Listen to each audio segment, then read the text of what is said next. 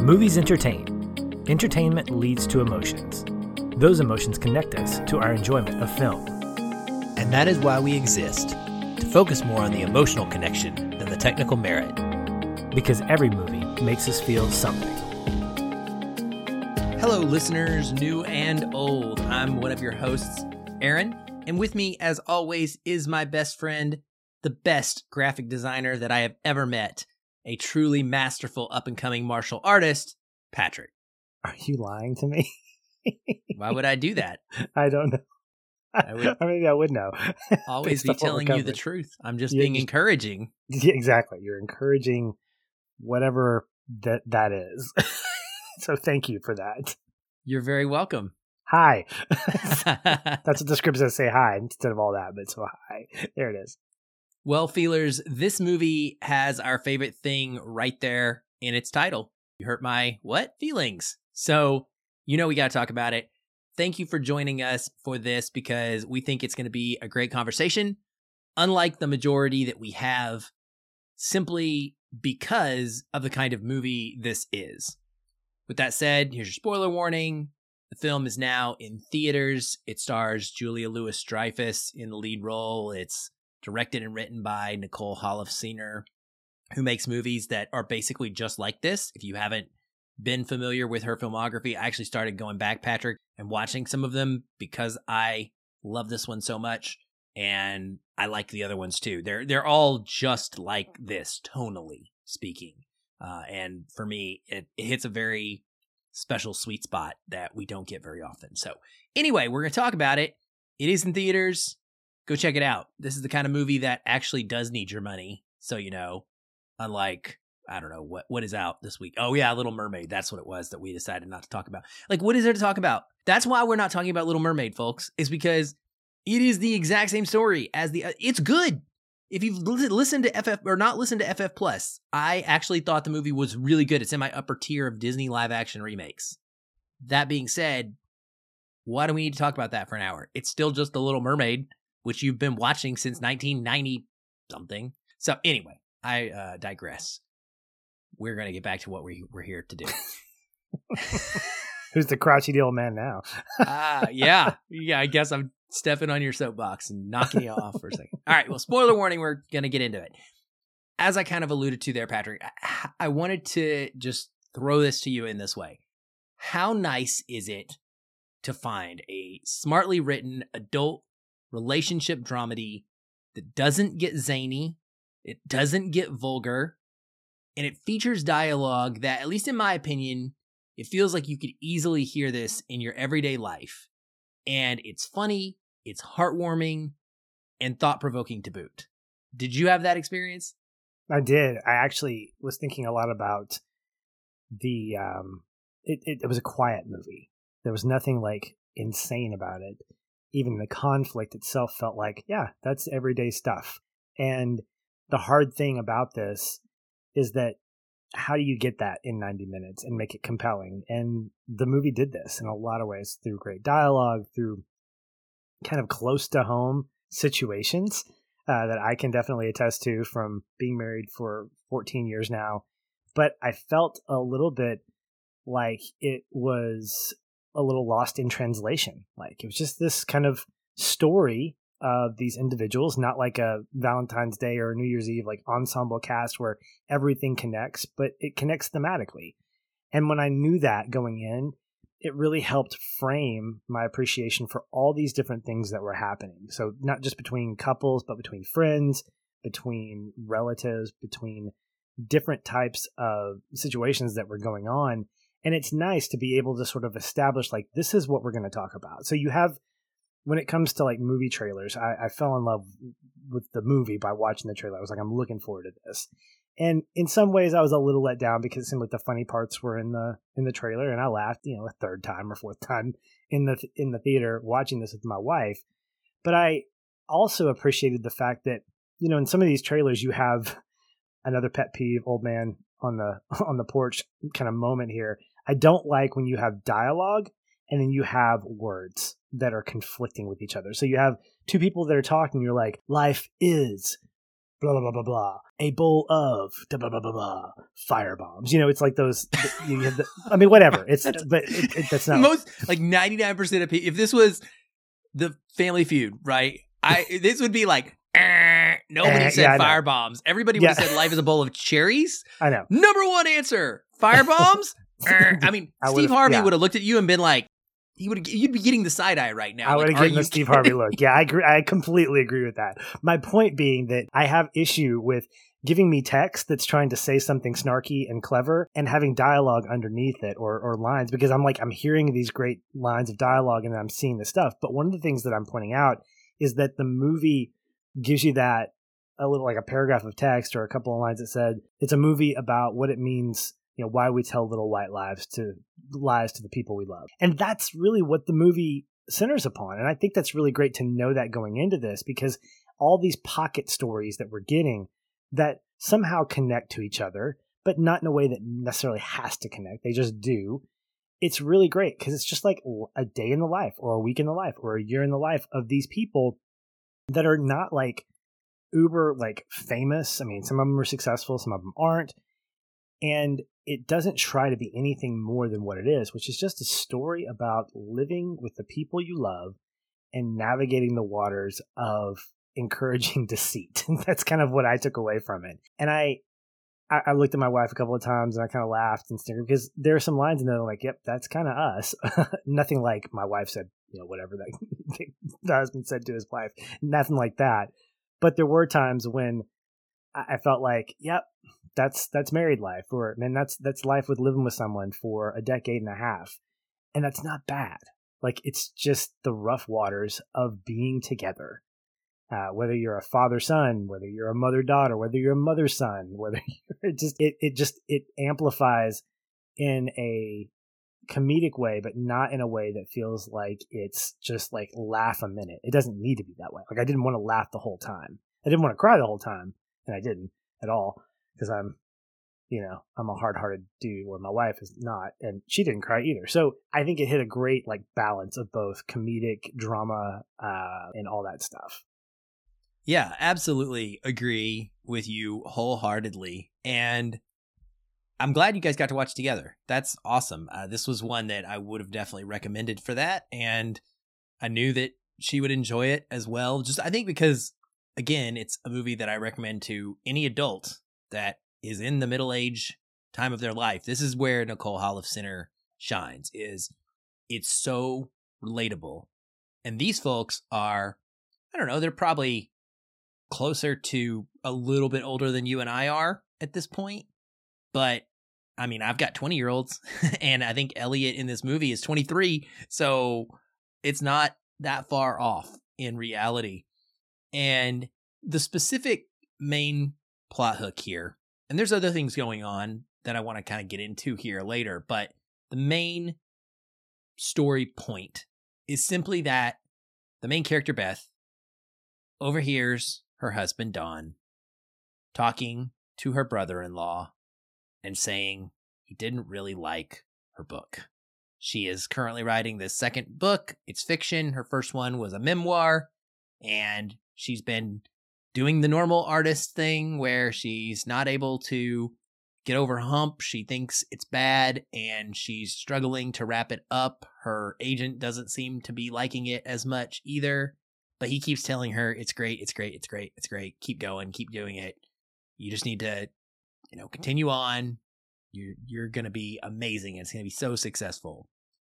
And I think that that's something that not necessarily even being creative in you know, it could be, but I think that's something that we all experience is having our spouse or a best friend in the introduction of our podcast or uh, someone else close to us, a coworker, pretty much your kids, but pretty much everyone in our lives tells us what we want to hear about our creative pursuits and about basically anything that we're doing to achieve a goal that they know about.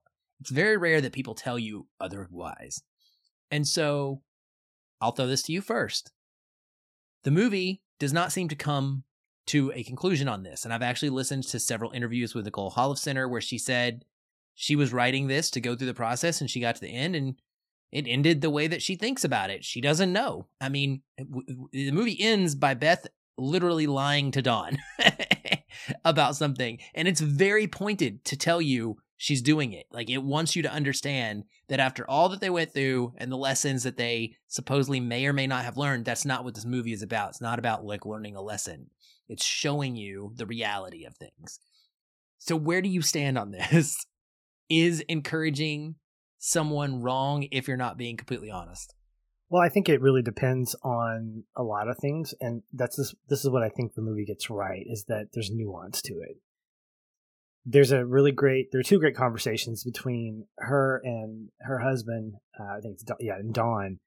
One's on the couch when he essentially apologizes to her for for lying, and he talks to her about the fact that he was reminding her that she is not her book, like that he loves her. He doesn't love her book, and so counter to that, I think earlier in the movie, and maybe even on the couch, she admits that she gets her validation from him. Like he is the one person that she counts on to support her.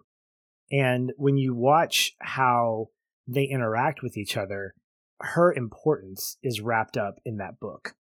And that's consistent throughout the movie. So when you watch her, this is what I love about Louis Dreyfus's performance is that from beginning to end, it's not like her book is one of those things that is superseding over everything else like she has good relationships it's not like everything is about her book but this is this is the world that she lives in she's just accomplished a memoir that is quote terrific by page turner magazine or whatever it is in comparison to another memoir that is like compelling like the word that's used here there's clearly a deviation in terms of how people feel about her memoir versus how they feel about this other one. And by the end of the movie, the same thing happens. She's written her book, it's gotten published. That in and of itself should be a win, but she's still insecure because, again, the verbiage is just like a great read versus like fantastic by a different publication for two of these. And so when you watch these interactions between her and her husband, to, to answer your question, I think it really depends on what you're supporting. Are you supporting the thing or are you supporting the person who is pursuing the thing? And for me, and I'm going to admit right now that there are going to be not stories that are going to come out, but a lot of this stuff brought out a lot of personal things between me and my wife because I have to realize okay, is it important enough for you to pursue that I'm going to support you? Am I going to be honest about the fact that this isn't good? That's going to come prefaced by saying, do you want your husband to answer or do you want the reader to answer? because I can be it really and it really depends on how you say things. So I would if if I were Don, I would say, I love you, Beth, and I think what you're doing is absolutely fantastic. People not everybody can write this. What I got from it was probably not what your audience needed to hear or, or whatever. I would try to be objective. I wouldn't sugarcoat it necessarily. I wouldn't say, man, it's bad and this is why and this is why and this is why. I try to find that balance between being husband and being reader because it's a hard situation to be put in. I mean, she's asking him to do both be my husband and support me, but also give me honest feedback. If you're not willing to hear that constructive feedback from the guy that you're spending the rest of your life with and that you confide in deeply, that's to me an insecurity on your part. And I'm saying this, I, I say this fully knowing that I am siding with the man, the husband at this point, but I also know that I've experienced this where I've said something and I, the way I've said it matters. But even if I say it the right way, sometimes the fact that it's not what she wants to hear isn't going to go over well. And so for me, I would say let's take a step back. Don't let me read your manuscript because I'm too close to you that I wouldn't be able to give you an objective vantage point. So is it right or wrong?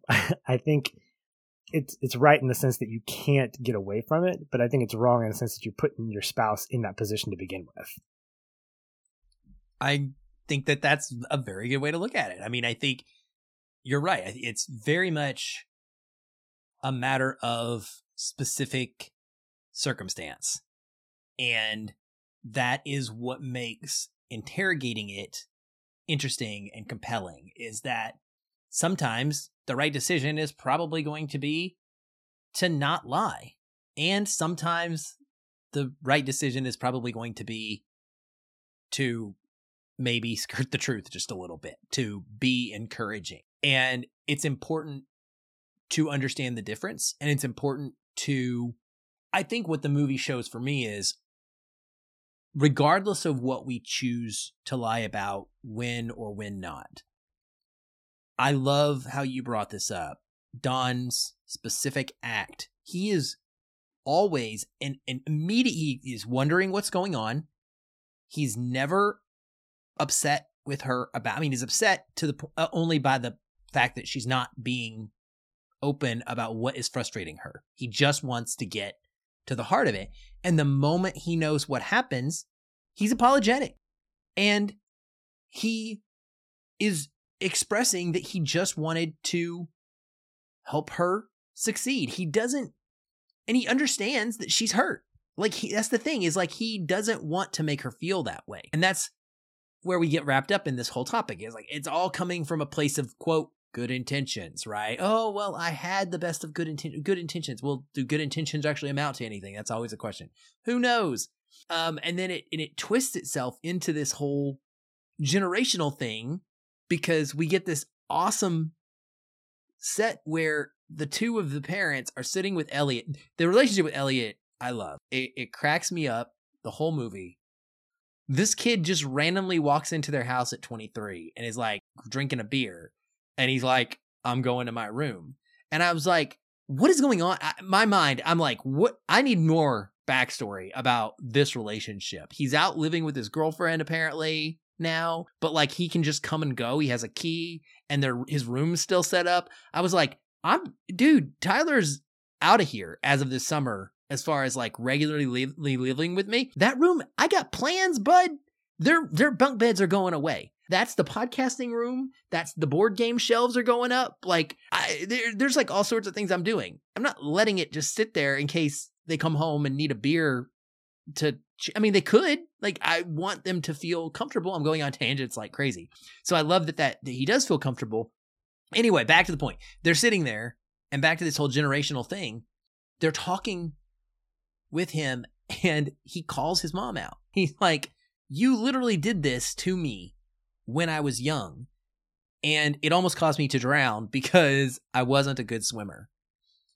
And so that's where this thing of choice comes in. And it's sort of, you have to think deeply about whether you truly are being encouraging or whether the things you're trying to tell someone are affecting them in a way that is meant to make you happy about what they achieve. Does that is that am I saying that clearly? Yeah, no, it's a vicariousness that you're that you have to balance between living vicariously through your through your child. I say son because I have one, or or parent or, or, or spouse. You know, or spouse. Anybody. Yeah, yeah. Just I think that there's there's a common thing among parents and their children that they they want their kids to have better than they did, or they're selfish parents and they're like, I don't know why I had you. You're an inconvenience and you're interfering with my life trying to be uh, a fun adult. Uh, it, I'm hoping that most parents are not like that. That most parents are. I mean, I'll just say this, listeners. I listened to Aaron talk about. If I'm going to be honest, if I'm going to, can I can I tell a quick story about recent conversation we had? Yes. So so his son the the last of the two, the, that's leaving the the nest, becoming an adult or trying to come, become an adult, graduating from high school.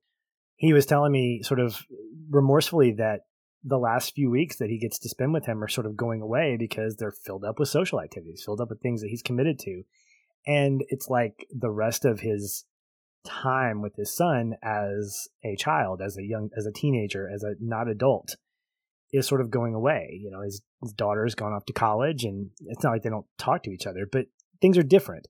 And I'll tell you, listeners, Aaron's a guy who I think is stupid in love with his children, like to a point where I'm like, this is this is fantastical. Like I don't know of anybody who is this like committed to wanting his children to be home with him and to be with him when they do, like excited when his kids come and go to a Sounders match and play video games and just enjoy being around. And I was I've been around them a couple of times. It's been so many years since I've been to Seattle hanging out with his kids. I was actually looking through pictures of them as like you know seven, eight, and nine year olds. Like that's crazy, and that's how long it's been since I've seen them.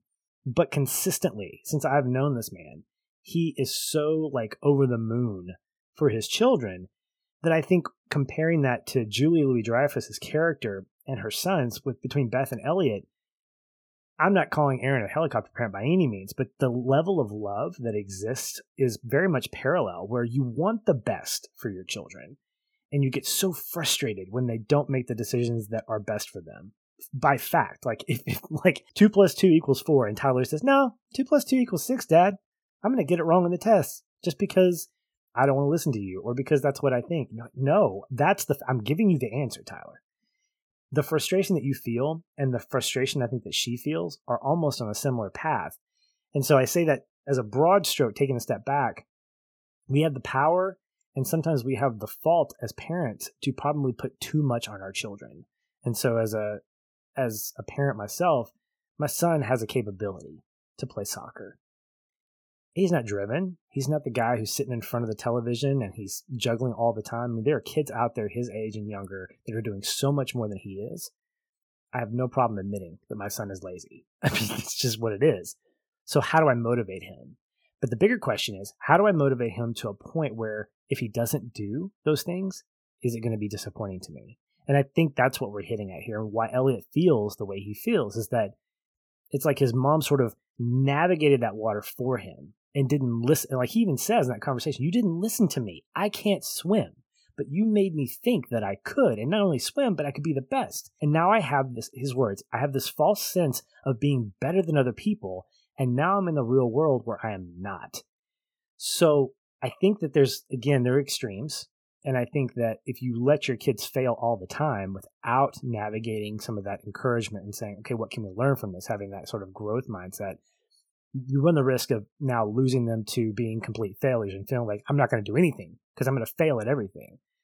So I don't think, I think from his perspective, he didn't, she didn't give him a chance to fail, but she also didn't give him a chance to really succeed on his own. So I think that he's got a point but I don't think her intent was wrong. And I think that's one of the big themes of this is what is your intent? Like with Don, his intent was not to hurt his wife's feelings. It was to make sure that she was pursuing that thing that she absolutely loved.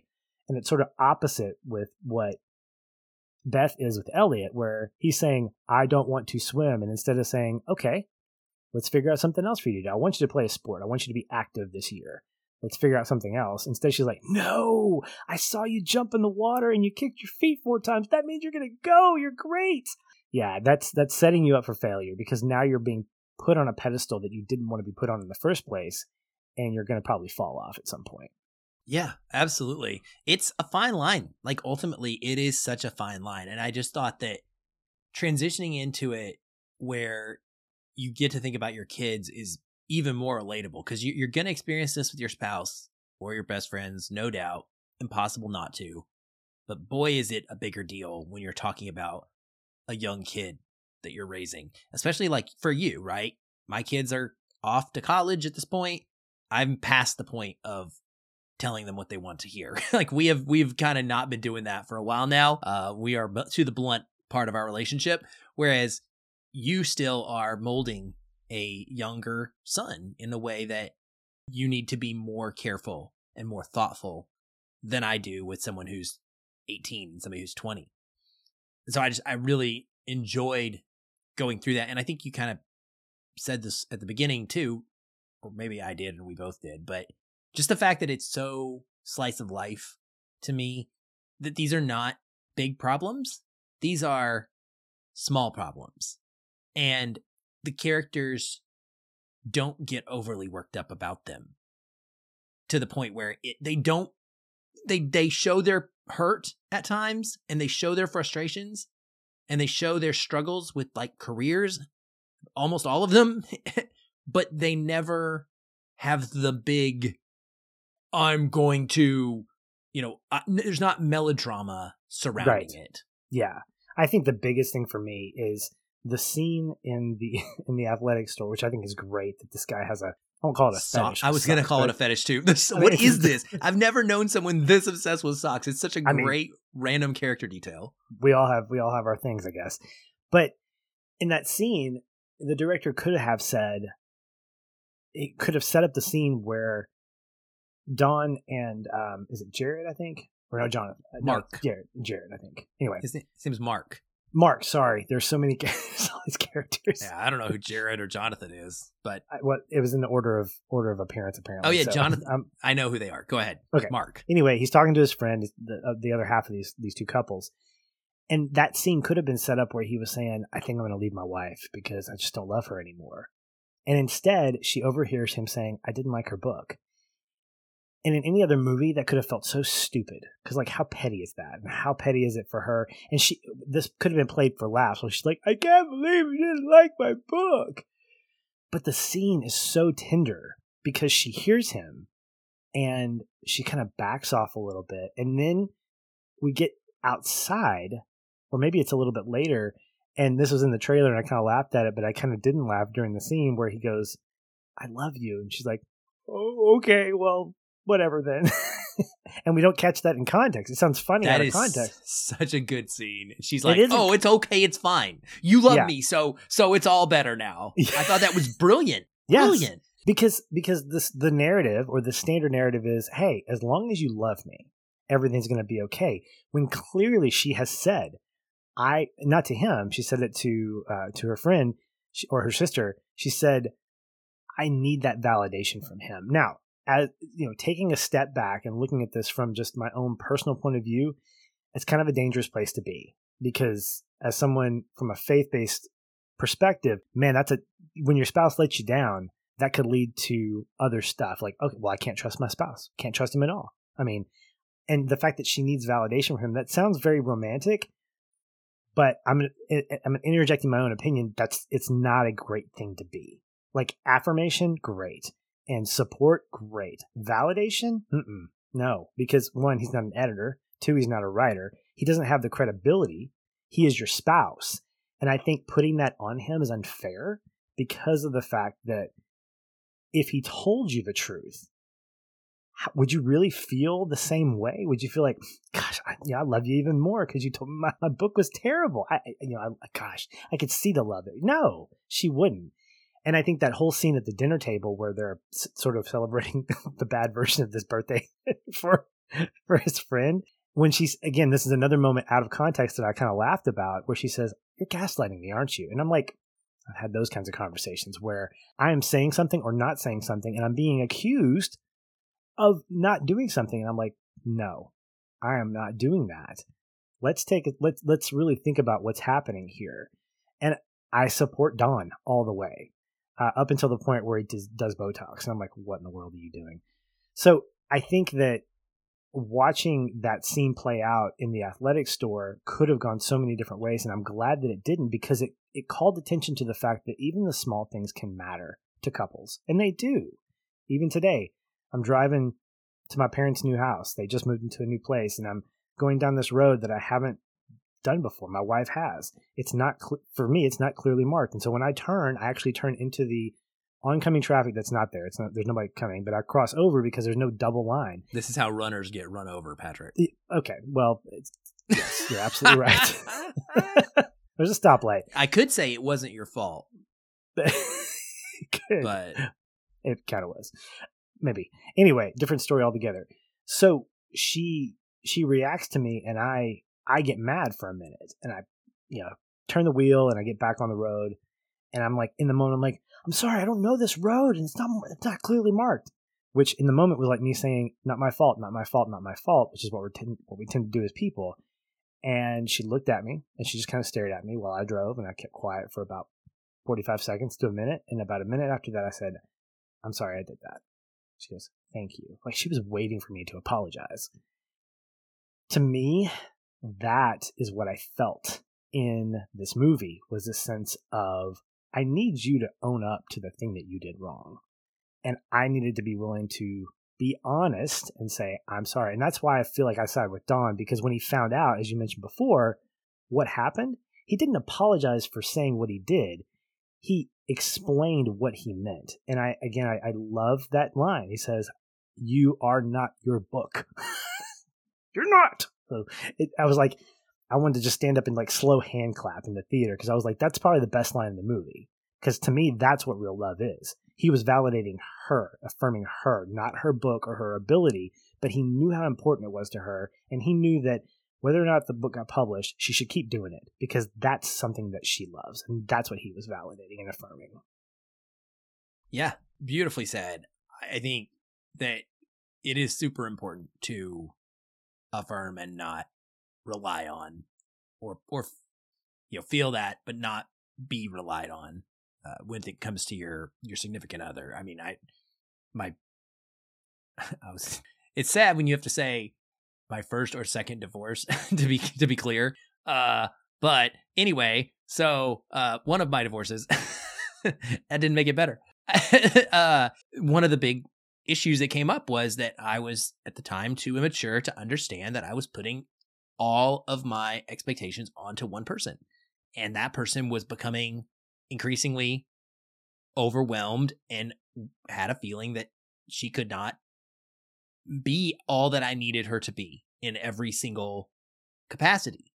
And it's the moment that I finally learned about, oh, you're you should have different hobbies and you should have space that is your own and it's okay to be completely opposite on some topics.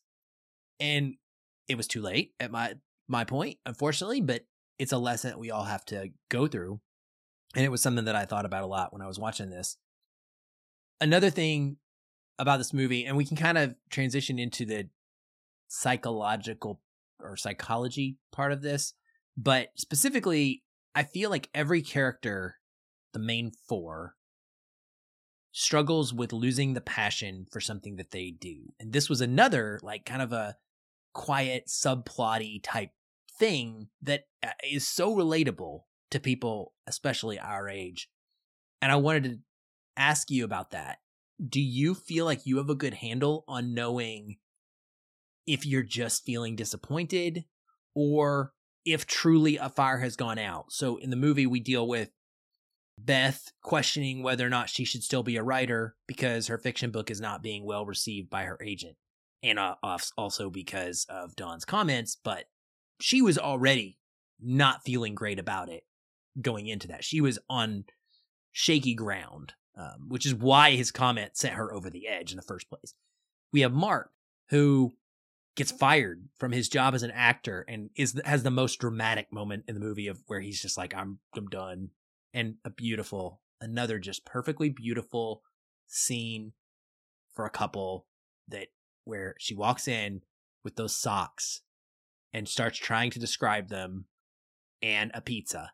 And, and it, it, I, I don't know. I just thought those moments, man, I just don't feel like I see them in movies ever hardly. And it was so refreshing to me. But he's struggling with whether or not he wants to keep acting. And then we have Sarah, who is struggling because she keeps bringing light fixtures to this house. And this woman is like, no, no, no. And she finds the most gaudy, ugly one that she hates. And of course, that's the one the person wants. And she's like, why am I even doing this? And then Don, who is questioning whether or not he's even being successful anymore as a psychiatrist, as a therapist, and whether he's lost the ability to do it or the joy uh, that he used to have in helping people. So they all struggle with these things. How do we know where that line is? I don't think we do. I think it's one of those things where we have to recognize our tendencies and habits. When do we get bored with something? Um, Self reflection is obviously a, a really good thing. And I think the other thing, Aaron, is that we have to recognize that our past is not our present.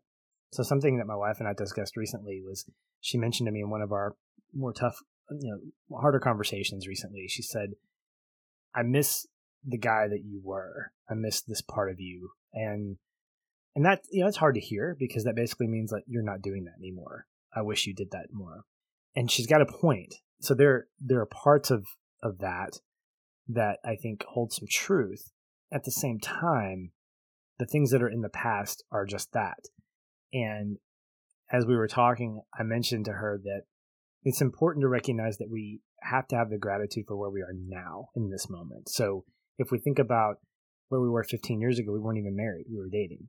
If I think about where we were 10 years ago, we didn't have a son, or we were just about to have a son. So we, we aren't a, a young couple anymore. We aren't even a young married couple anymore. We are almost 15 years into our marriage with a 10 year old son who calls his mom bruh and who, like most kids do. I remember the first And- time that happened to me, and I, I don't think I've ever wanted to hit my child as much as I did in that first moment. I did not. Don't anybody call CPS. I did not do it, but there was a very brief fleeting thought. Don't call me bruh. Yeah. so navigating that, I, I look at where we are now, and I also think about the career paths that we've taken. And so 15 years ago, I was, you know, thinking about the job that I had and like, man, it'd be great to write and make movies and all this stuff. And I think about myself 15 years later. Where am I? I'm like five, six years into a podcast that I never thought I'd do. I've got a second podcast that who knows where it'll go or if it'll go anywhere. I am a leader of people in a department that I'm now recently taking on a second department. And my my son is about to be homeschooled in the fall, something I never thought. But even two years ago, I was thinking I'm never going to pay for school for my for my child unless it's college, and we were doing that for two years with private school. So all these things are surprising me. Do I still desire to direct and write? Not as much, but I'm okay with laying that down because it doesn't change the fact that I'm really interested. And that if a project ever came along where I could be a part of that and take on directorial responsibilities or or learn more about that, absolutely. But my career that I call that now is with a company that, unless I do something completely egregious that I hope never happens, I will probably be with until I retire or until they don't need me anymore. And so when I made that shift, I didn't say, man, I'm not going to be a great director or a writer. I'm not going to get to do these things. No, I said, I'm satisfied with where I am. And so when I look at these characters, I think self reflection is good. I think it's good to see Mark, Don, and Sarah look at their lives in terms of do they feel satisfied with the impact that they're making on their people? So you look at, I think it's Sarah, and she, she was asked by her sister, or she asked her sister, I mean, who, you know, who is this impacting? And her sister was like, nobody really. She said, really? I'm just kidding. I'm just kidding. I mean, you're impacting some way. Are you making an impact globally about, you know, changing world hunger? No, you're not, but you're meeting a need. And I think it's okay to be able to be satisfied in a career path that's not going to have monumental changes. I think being an actor is a good thing, but I think not being an actor and teaching is just as good, even though the saying says those who can't do teach. And I kind of wanted to see that. I kind of wanted at the end where he wasn't an actor, where he did. He said, I gave that up, and a year later, he's doing something else. What we find out is that all four of these people are doing the same thing that they were a year before. And that's fine, but I think it would have been really interesting to see maybe one of them or two of them switch over to different career paths. Uh, the, the other thing I found really interesting is that Beth, even after pursuing and getting a publisher to take care of her book, still didn't really feel that satisfied because she was comparing it to the book right next door to her. Right. And I and I think that that's the other real thing that I love about the ending is that nothing really felt like a bow being tied up. So Don's got the Botox happening, and her playfully lying to him, and she's got a book that was published, but it's just okay. So I guess the question is how do you define success for yourself? And in the in the context of this movie, these four individuals are finding success in maybe different ways than they did a year before. Yeah, maybe so. I think that it absolutely is what we call slice of life. Like it's about just going through these motions with the characters and not the movie trying to tell you something. It's not trying to preach a specific mindset to you. I actually think that because it largely is devised from Nicole Holofcener's own feelings and thoughts around her own work, she has said that, you know, that was kind of what has inspired parts of this over the years when she came up with it. It makes sense that everybody would continue their own creative type pursuits or whatever. I, I do, you know, I immediately relate it to podcasting or my hobbies for me because that's where most of my time actually ends up going these days. But if I truly lose the passion for something, I think the only way you know that is time, right? And that's where Mark, who he quit, he doesn't act for a little while, but then time goes by and he's back there. That's what makes it a passion, Patrick. Is the fact that it continues to come back. You can't get away from it. Have I gotten fed up with podcasting and over? Have I taken on so many projects that I get overwhelmed by the work at times or just not enjoying it anymore and need to take a small break? Yes, it's happened. And then I take that break, and what happens is I miss it because it's a passion. and that's sort of to me is what defines a passion is when you can't really shake it. You may go through those times where you're fighting against how you feel in the moment, but you can't just get rid of it. There's something so powerful about it, whether it's being a therapist and helping people, it's what you do. It's what it's not what you do because it's what you do, it's what you do because you started doing it because you loved it.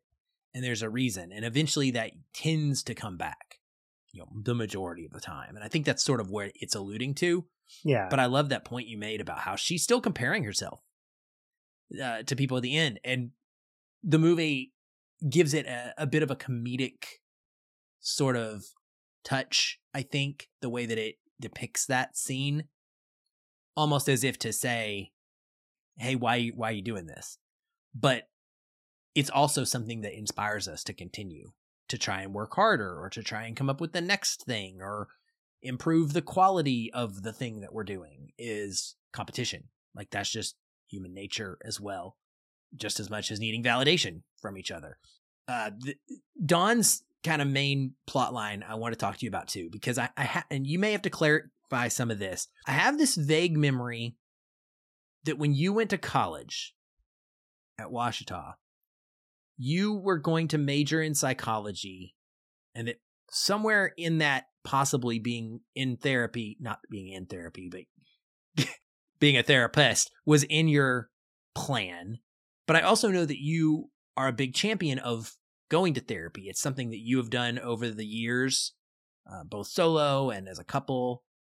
And so I was interested kind of what you thought about Don and the different interactions with his patients, which were an absolute hoot, by the way, uh, from from that perspective. So yes, you're right. I went to college uh, to major in psychology. I successfully got my bachelor's degree, to which I unofficially use it day to day with my people. Officially, I don't use it at all, but it sits right on my wall. A nice little diploma that took me two hours longer to get it than my brother, who went to college uh, for eight years instead of four. So he has that over me, but I told him, you know, when you take twice as long, I think I own that one, sir. So, you know, take it for what it is. But I did originally go into that field because I liked the idea at the time when I was 18 of, man, it'd be great to be a therapist, it'd be great to be a counselor and be able to kind of help people walk through their problems. And this is one of those things, Aaron, where life changes. Uh, you experience stuff. And it wasn't that I got jaded.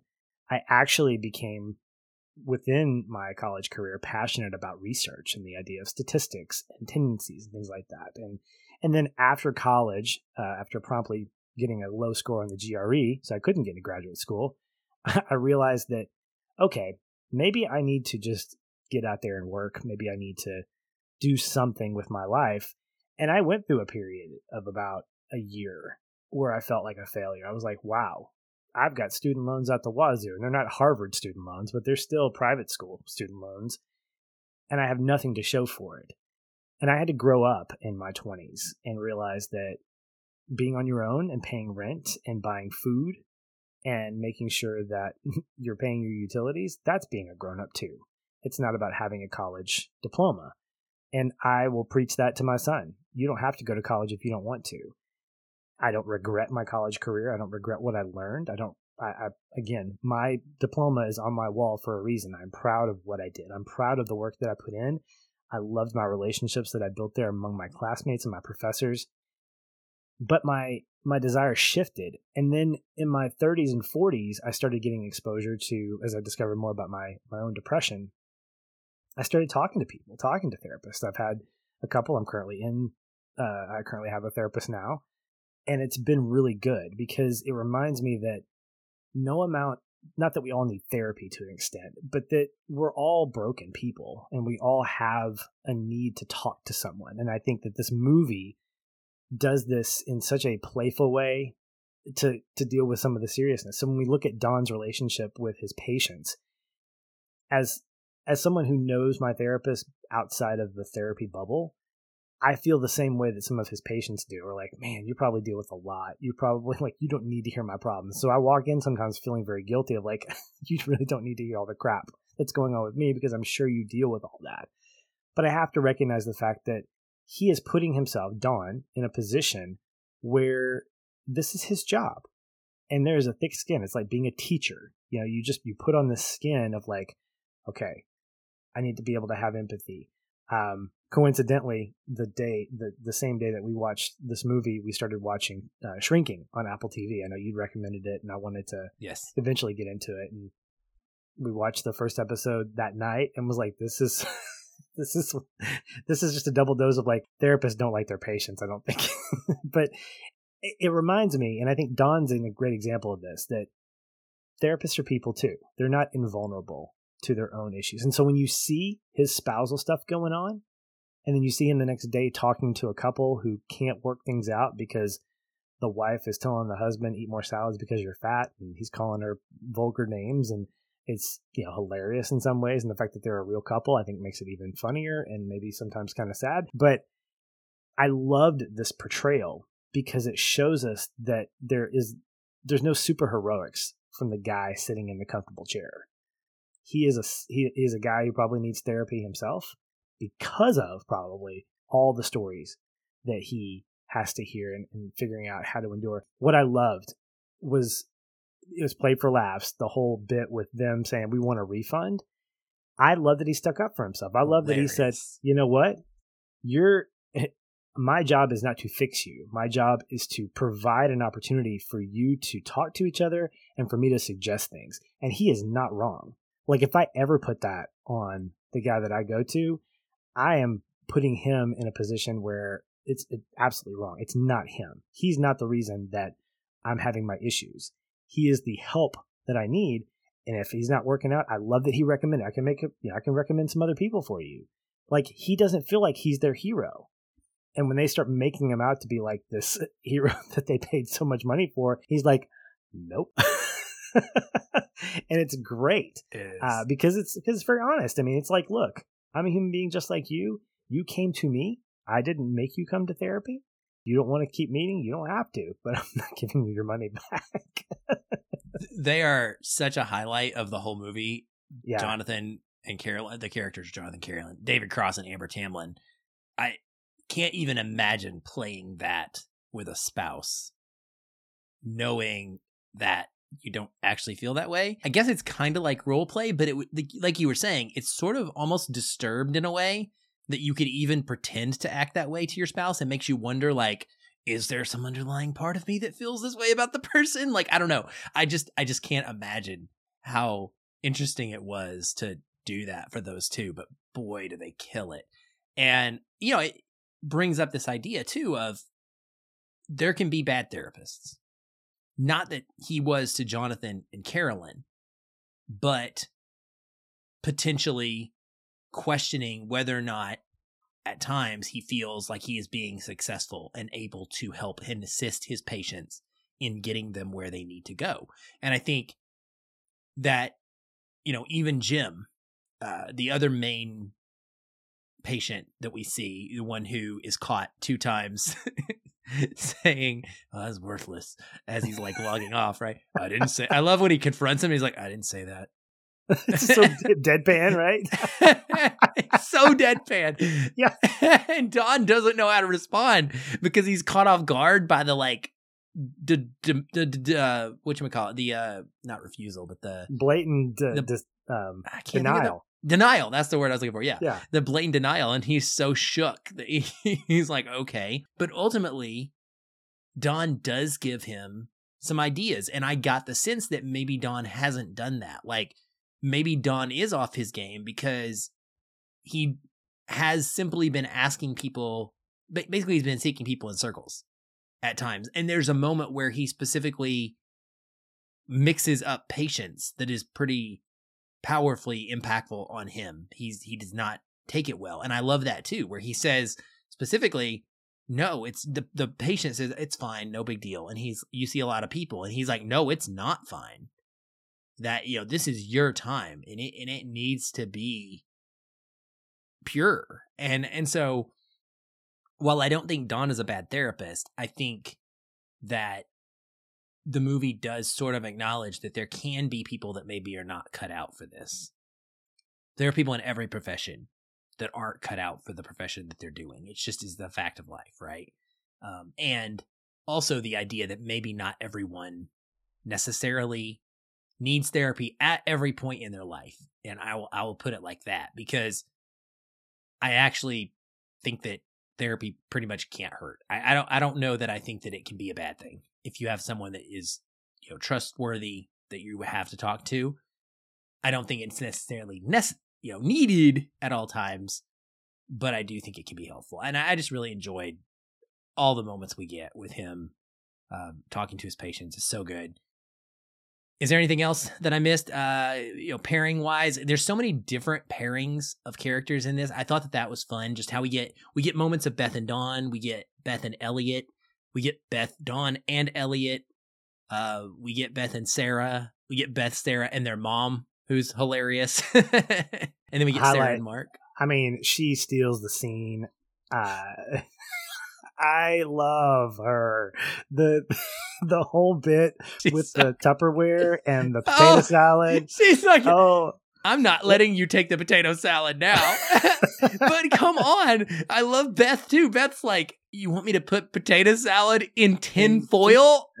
Mom, there's a hundred Tupperware. It's so great. What I think is great, Aaron, is that I talked to this about I talked to Krisha about this afterwards, is that she represents the one person who is completely honest the whole time. Absolutely. And it's I think the, the the beauty of this movie is that deception is so subtle and lying is so subtle. Like it's stuff that like, oh yeah, I would totally do that. Or no, I would never lie about that. And it's like there's so many ways, there's so many scenes.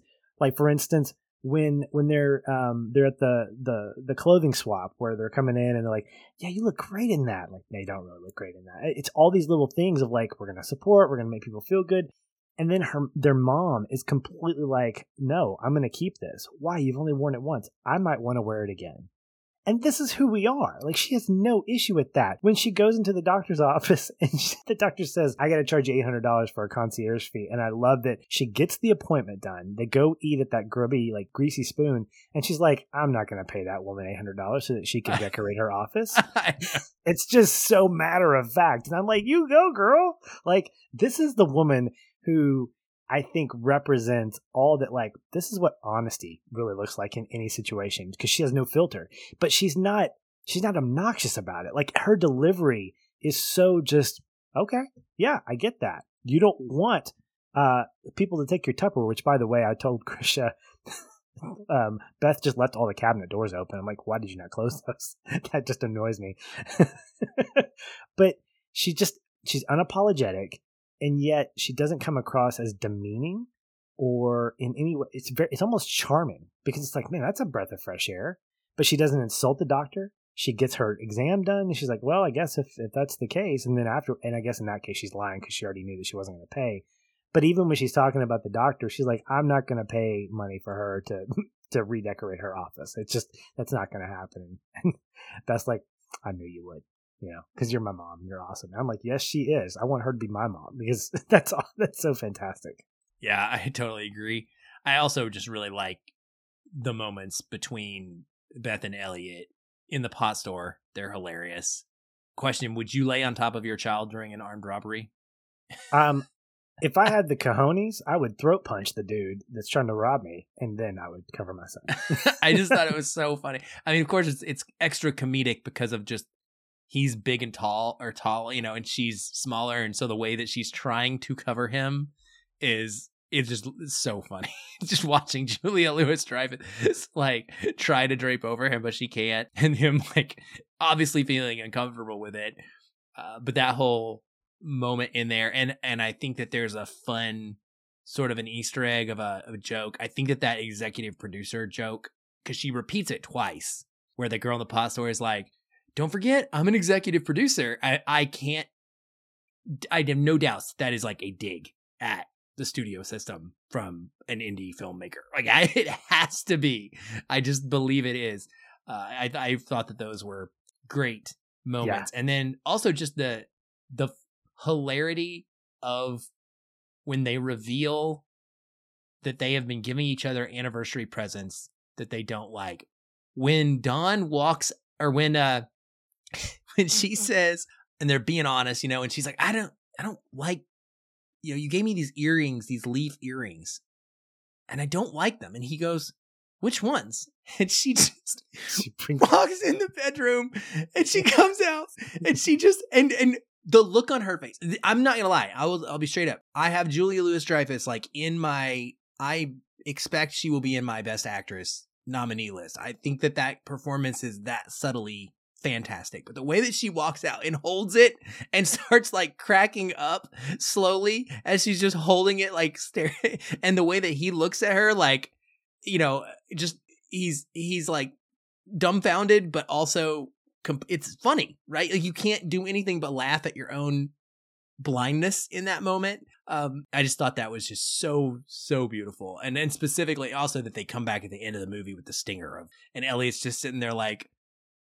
what are you guys laughing about like what is going on here and, and he, she's he's like do you want this and he's like no it's a v-neck and Don explaining the whole V-neck thing. He's like, Yeah. I don't have cleavage. yeah. Nobody It's- wants like- to see this. that conversation along with him, you know, with the whole thing on the couch earlier, that valid. Of course, this on the couch too. The couch conversation, I think, is the best scene in this in the movie, apparently. But the way that he validates why he doesn't like V necks, because I don't like V necks that much, and the cleavage, yes. And Krisha, we were talking about it afterwards. I said, I said, I'm on Team Don because of that conversation. She's like, what? I mean, I don't get it. I mean, you're not. I agree with Beth. You know, you're not showing cleavage. And I said, for me, it's about the whole bit with the sailors. Like, look, I, I'm not going on a yacht. It's not like I sail. I'm sailing on a yacht next week. I don't need a V-neck because they're just not comfortable. I mean, it's cashmere. It feels great, but it's it feels weird. If it's not a crew neck, I don't want to wear it because it's just like I don't. I don't want people to look down here. It's just there's nothing attractive right No, there, and there's no agreed. reason for you to It's point not, your it's not something a middle aged. Hey, older I'm age- up here. Yeah, yeah. Please look at my Botox. Okay. That's Yeah, what I need you to focus on. That was So- my last question for you, but you sort of already teased out your, opinion. I was going to ask you where you stood on male Botox. I Uh, sit or down on Botox, in general, I guess. Yeah, I just no. I you know the the fact is, I this one question as because I was reading over our, our notes from earlier today, and of course it's the last question in our notes, and so I'm thinking about it most recently. I, I don't like it because I don't like the idea of faking your yourself. Um, when you do the spray on tan, what are you doing? You're just saying I want to be darker because I don't like the way that my skin looks, and yet you know I can go out in the sun and get burned and then tan, and I might get criticized for getting skin cancer. And I'm like, okay, well, I still look good. but my, my point being that I think if you have to alter yourself in a way that's artificial in some capacity through Botox or through some kind of like deal, and I mean, I get it. You, you could throw makeup in that category, but look, as at a 44 year old man who's married to his lovely wife, her without makeup is just as good as her with makeup. It's cool. I'm, I'm not in the market for anybody else but my wife. And so maybe at 20 years old, I needed to grow up and realize that makeup isn't what makes a woman, that there's more stuff there. In the same way, I don't want to put stuff in my body that doesn't go in my body. I want to listen to my body, and my body will respond and tell me you're full, or it's time to eat, or it's time to go for a walk, or it's time to rest your knee because it's starting to hurt, which is how I felt tonight when I got home from a full day uh, hanging out with different people. So I think when it comes to things like Botox, the the short answer is I think it's stupid because I think it's trying to falsify something that is naturally occurring. We are one step closer to death. We should embrace our oldness to an extent. We shouldn't try to be any younger or any older than we are. I'm 44. I don't want to be 34. I don't want to be 54. I want to be 44. What does that look like right now? And listen to the conversation just before this, the last 45 minutes, and you'll find out what 44 looks like for me. Yeah. I wouldn't do it myself either. I don't know that I have a strong opinion, as strong of an opinion about other people doing it. I think it's great as a character piece for her to do that with this guy. She actually said, Nicole Holofcener, again, the, the director here, that several actors that were a little bit older than Tobias Menzies even declined the role specifically because they did not want to be portrayed as vain and do that part. They asked her to take that out. And that was what drew her partially to Menzies so much is that he was like, sure, whatever. Like he wasn't too proud of himself to play a vain character on screen. And I think that it that character trait like plays well with the whole concept of the movie and the idea of wanting validation for different things. It just it's it's pretty funny. And, and it's not overplayed. I think that's just you mentioned nuance, subtlety, like these are things that make this movie special to me. Nothing is way overdone in the way that we see so many Hollywood movies will make a funny joke and then they will try and bang it into the ground over and over and over because they they knew that it was got a funny reaction once. And this movie doesn't do that. We have two scenes that talk about botox and they're perfect. They're short and it makes them more impactful and hilarious because of that. When it comes back around at the end you're not really expecting it. And you're like oh my gosh he got the botox you know? Like that's the reaction instead of knowing it's coming and waiting on the joke to happen for the fourth or fifth time. So Yeah. anyway. Yeah. i'm glad you liked it. I Yeah. Feel feel good about picking it Yeah, I I think it needs more eyes on it for sure. Um, I normally go to a Regal theater nearby because you know Regal Unlimited for the win.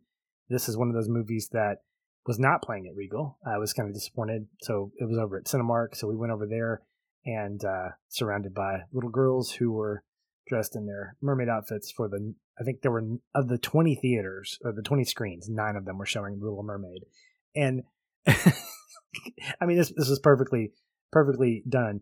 Um, our theater was way in the back in the corner of like a capacity of like 35 people.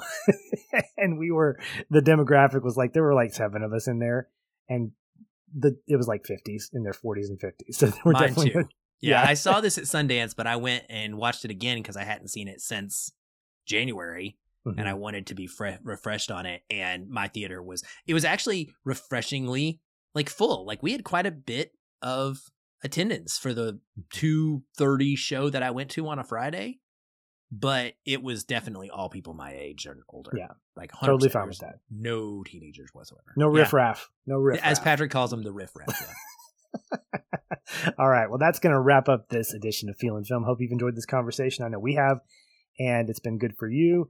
You haven't seen the movie, obviously that's on you, and we already spoiled that. So, tuning up, tuning up. How about tuning in? Coming up next week. There we go. Combine those two phrases. Uh, coming up next week, we are still in the theater. We got Spider Man Across the Spider Verse. Yes, this is the mandate that we are going for. And I say mandate, know, that me, the man, is taking my son on a father son outing for this. I'm excited. He's excited. We're excited to get back there. And uh, hopefully the conversation will lend itself to lots of like, you know, spider jokes and whatnot. So, anyway, Aaron, thanks for another great conversation. We'll talk soon. Hey everyone, thanks again for listening. If you enjoy the show, we'd love to hear from you. You can leave us a review on iTunes or wherever you're listening. These help increase visibility for the show and grow our community of listeners like you. We also invite you to connect with us further by joining our ever growing Facebook discussion group. A link to that is in the show notes, or you can just search on Facebook and find us that way. If you'd like to continue the conversation with me, you can follow the show on Twitter at Feelin' Film or connect with me in the Facebook group. I'm very active in both places and would love to chat. And if you want to connect with me, you can find me at Shoeless Patch on both Facebook and Twitter. Be sure to tag me in any comments so that I'll be notified and not miss you.